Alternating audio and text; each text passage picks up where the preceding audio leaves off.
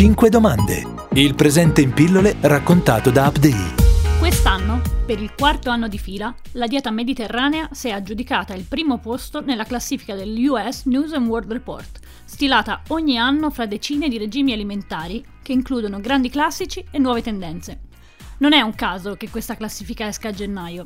Il primo mese dell'anno è il periodo per eccellenza dei buoni propositi e anche quello dei pentimenti per le grandi abbuffate natalizie. Il risultato è quasi scontato. È proprio a gennaio che la maggior parte di noi decide di mettersi a dieta. Ti senti chiamato in causa? Allora resta in ascolto, perché il nostro ospite di oggi ha un po' di cose interessanti da dirti. Io sono Silvia Giannelli e questo è 5 Domande, il podcast di Upday che oggi ti parla di cibo, salute e buona cucina.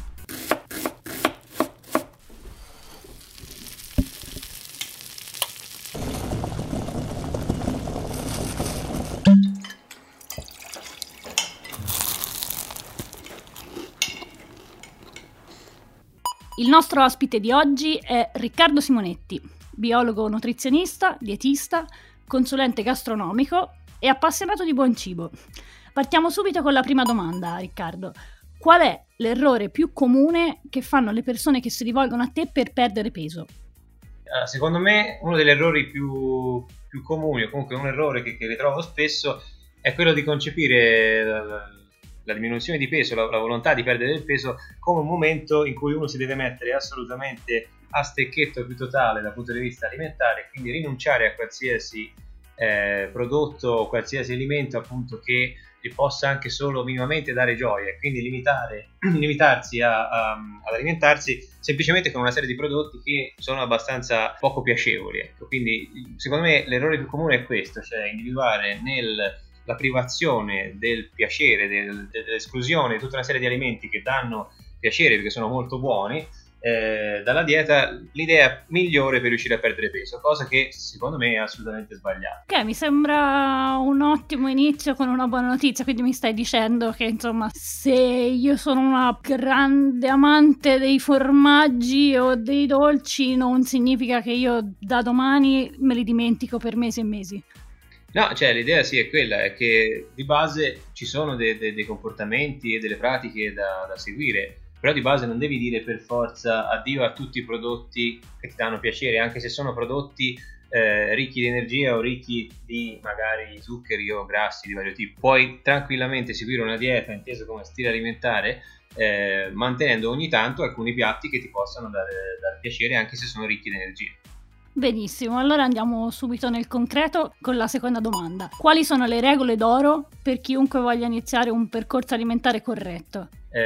Ci sono un sacco di buone pratiche, ecco, più che regole d'oro. Secondo me regole d'oro è un concetto che va a dare forse troppa importanza alla singola pratica, quanto invece è proprio l'insieme di più pratiche virtuose che rende, diciamo, il percorso valido. Una delle cose che mi viene in mente, ad esempio, è il dare importanza, il sottolineare l'importanza delle dosi e della frequenza di assunzione. Non è detto che tu debba eliminare totalmente dalla tua dieta per mesi e mesi un fritto o un dolce che ti piace particolarmente se vuoi perdere peso, semplicemente lo devi inserire nella dieta nelle giuste dosi e con la giusta frequenza. Banalmente, se mi mangio tutti i giorni un etto di cioccolato fondente non sto facendo un gran lavoro dal punto di vista del mio obiettivo di perdere peso. Se me ne mangio un cubetto ogni tanto, un cubetto, non so, da 5 grammi, 10 grammi ogni tanto, non ho alterato profondamente il mio percorso. Giusto per capire, definisci ogni tanto? Ma per esempio una volta a settimana, 2 volte a settimana, dipende, qui dipende molto dall'attività fisica che uno fa, da che tipo di struttura fisica ha, da che età ha, quindi non ti posso dare una regola generale per tutti con una dose buona per tutti. Posso fare un esempio: io sono un uomo di 35 anni che diciamo è normo peso, non sono particolarmente atletico, però ogni tanto mi muovo. Se 2 o 3 volte a settimana aggiungo un cubetto di cioccolato o allo yogurt la mattina, oppure me lo mangio dopo cena, così non ho fatto niente di male. Quando sotto Natale o magari durante, appunto, le feste ho invece consumato parecchia più cioccolata perché me l'hanno regalata, perché è il periodo che tira, ecco lì magari qualche effetto non del tutto positivo sul peso lo vedo anch'io, ecco. E un'altra cosa, sempre considerando questo discorso, è un elemento secondo me centrale, che spesso soprattutto è centrale non tanto perché è importante, ma è centrale soprattutto perché spesso le persone non lo considerano come, appunto, chiave, quindi in realtà dal mio punto di vista è importante dirlo perché sembra, perché spesso appunto le persone non ci pensano, ovvero vivere il momento della dieta, vivere il percorso dietetico che uno affronta non come un percorso breve, ma vederlo in un'ottica di un percorso di medio e lungo termine, e questo è un elemento centrale, appunto perché siamo abituati a fare qualcosa, mettere in pratica qualcosa e voler vedere subito qualche tipo di effetto, voler vedere subito appunto un risultato.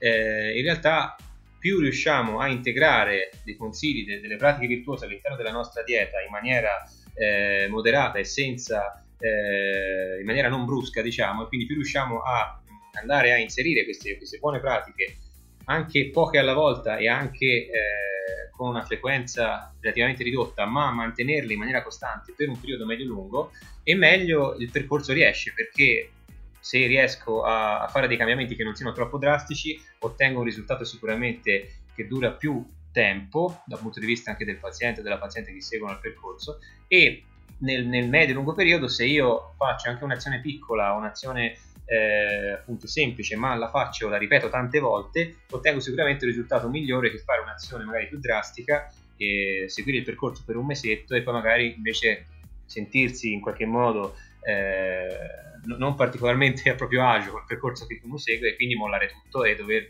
ricominciare da capo un'altra volta. La nostra terza domanda è un po' difficile, te lo anticipo. Che ruolo gioca la qualità dei prodotti nell'alimentazione sana? Parlando di qualità dei prodotti, in realtà andiamo a inserire nel sistema tante sfumature diverse, perché per qualità dei prodotti possiamo intendere una qualità organolettica, per esempio, possiamo intendere una qualità di composizione chimica dal punto di vista appunto di nutrienti, vitamine, eccetera, eccetera. Possiamo intendere ad esempio una qualità da un punto di vista anche di produzione sia etica sia di rispetto dell'ambiente. Quindi le variabili sono tante, secondo me bisogna valutarle tutte quando andiamo a parlare di qualità, cioè non è di qualità solo un prodotto che ha un ottimo gusto e ed è ottimo all'olfatto, ma è di qualità un prodotto che ha tutta una serie di caratteristiche, quindi ha sia magari un aspetto organolettico e quindi ci permette di utilizzare i sensi al loro meglio, sia un aspetto di rispetto di chi lo produce e quindi l'etica del lavoro e anche di rispetto per l'ambiente, magari quindi un prodotto con certe caratteristiche sostenibili, diciamo, e sia che abbia un buon contenuto in nutrienti e che sia privo di sostanze che ci possono in qualche modo far male. Spesso quando troviamo un prodotto di scarsa qualità potrebbe in realtà avere uno di questi elementi comunque valido ma mancare totalmente degli altri. Faccio un esempio, a volte troviamo dei prodotti a bassissimo costo che sono assolutamente sicuri magari per la salute umana da un punto di vista del contenuto in sostanze non desiderate o in sostanze tossiche e altro, perché magari subiscono un trattamento e hanno un controllo particolarmente stretto, però magari sono state prodotte sottopagando, se non sfruttando completamente chi ha raccolto il prodotto, parlando ad esempio di vegetali, oppure sono state prodotte senza nessun tipo di rispetto per l'ambiente, e quindi in ogni caso, diciamo, il prodotto non può essere definito secondo me di qualità a 360 gradi, perché tutti questi altri aspetti che uno vede poi in qualche modo ricadono addosso a chi consuma, perché se vedo le cose nel loro insieme, alla fine un prodotto che è comunque sano da un punto di vista di assenza di sostanze tossiche, ma che è prodotto con un metodo molto poco sostenibile, alla fine avrà un impatto con l'ambiente che arriverà comunque anche a me, anche se non direttamente dal consumo. E allo stesso modo, se continuiamo a consumare, se consumiamo prodotti che abbiano un impatto praticamente negativo, un impatto neutro o sterile dal punto di vista dei sensi, e in qualche modo perdiamo uno dei nostri strumenti chiave, che appunto è olfatto, gusto, vista, tatto, udito, e sono gli elementi che ci hanno portato, diciamo, dove siamo oggi, quindi sono gli elementi chiave che ci sono serviti per esplorare il mondo intorno a noi, quindi anche un prodotto buono serve in tanti modi. La domanda era difficile, ma direi che sei stato bravissimo. Allora, passiamo alla quarta.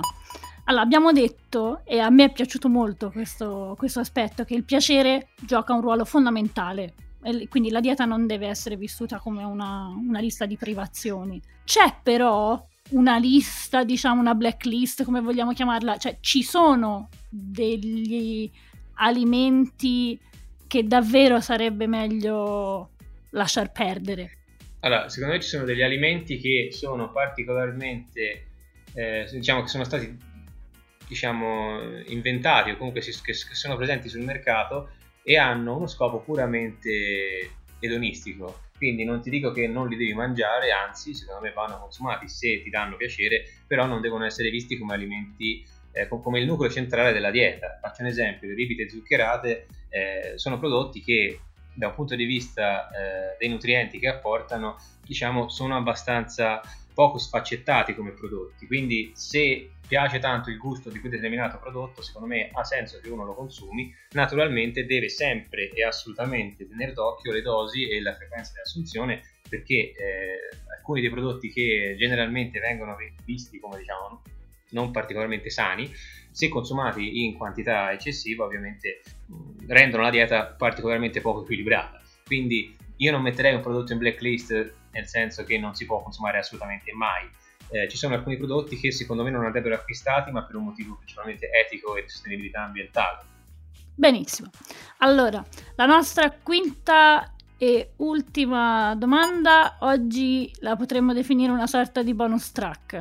Dal momento che, oltre ad essere nutrizionista, hai anche una lunga esperienza come cuoco e collaboratore con ristoranti, vorrei metterti alla prova e chiederti se riesci in pochi minuti a raccontarmi una ricetta che in qualche modo riassuma un po' quello che abbiamo detto fin qui. Ok, vai. Allora, allora ti faccio un esempio che probabilmente mangerò stasera, ora vedo. Bene. Comunque è una cosa che mi piace perché in realtà è abbastanza rapida da fare, quindi chiunque può, secondo me, farsela senza essere per forza uno chef stellato, ecco.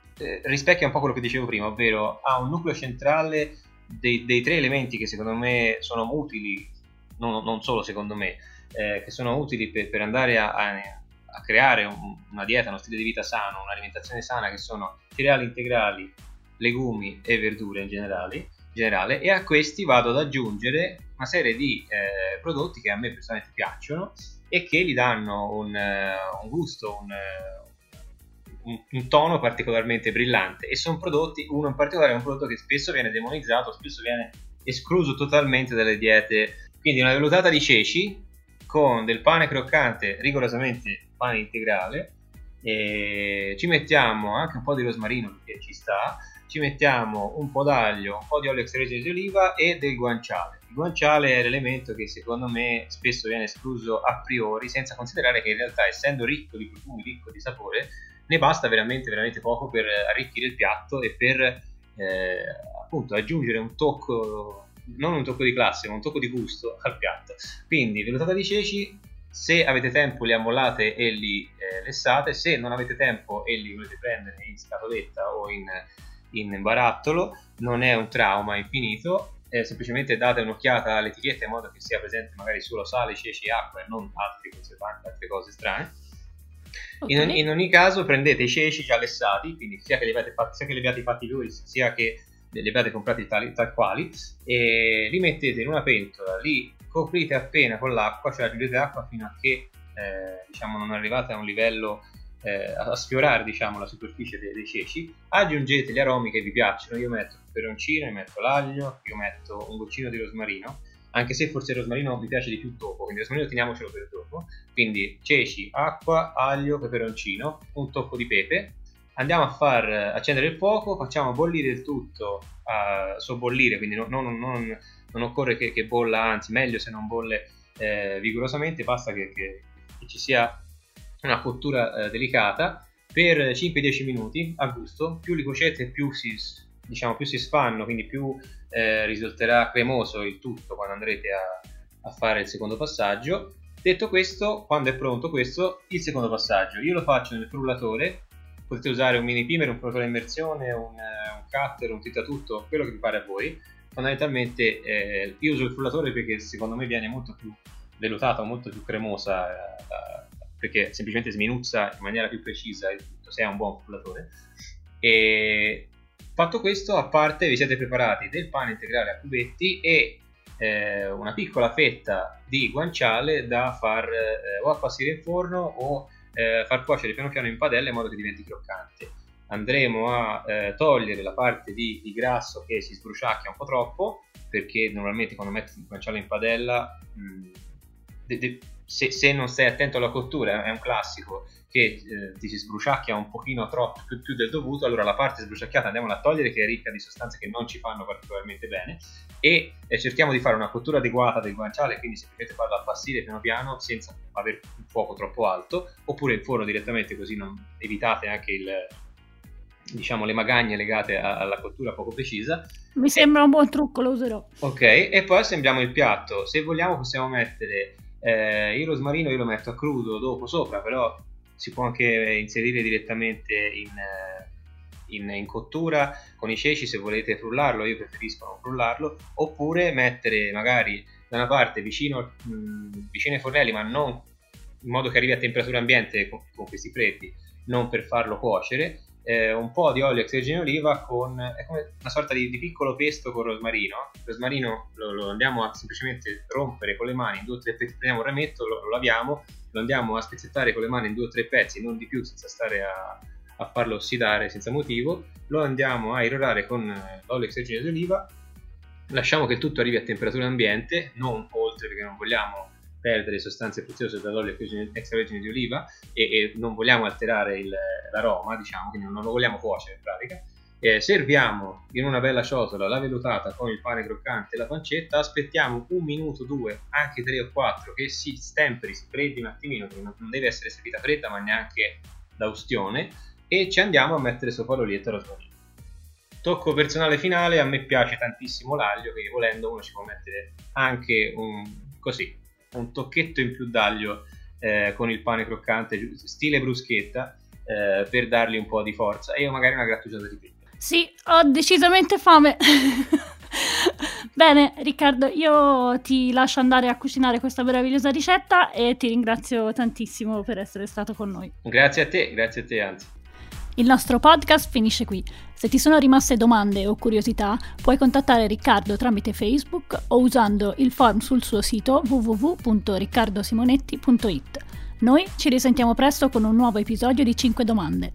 Se vuoi suggerirci il tema di una prossima puntata, puoi raggiungere Upday su Instagram o all'indirizzo redazione@upday.com. Per seguire le notizie quotidiane, scarica Upday se sei un utente Samsung, oppure Early News per iOS. Alla prossima!